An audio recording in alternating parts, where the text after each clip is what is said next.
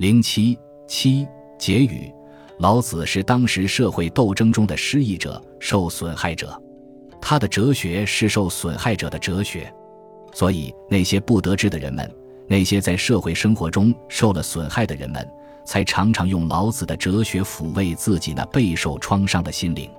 他们告诫自己要忍辱，不要竞争；要知足，不要追求。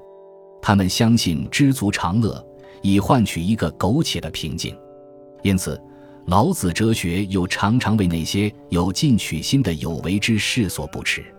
老子教人清静无为，任其自然，也教人减少物质欲望。这样的哲学不利于人们征服自然、改造社会的斗争。然而，在一些特定的条件下，对于某些特定的人和事，又是一副抑制贪欲的良药。中国古代，凡在大乱之后建立的新王朝，都提倡老子哲学。他遏制了统治者的某些贪欲，保护了社会生产的恢复和发展。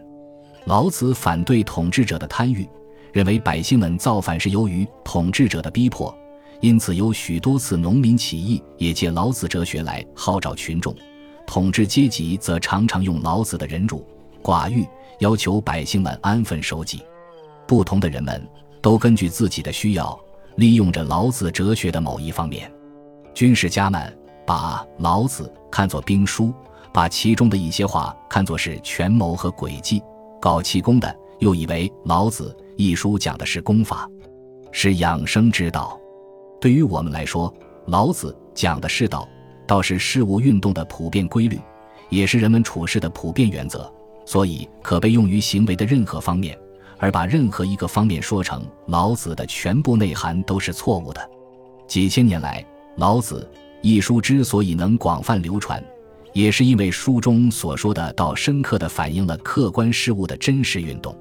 老子看到了事物普遍存在的矛盾、对立、运动和转化。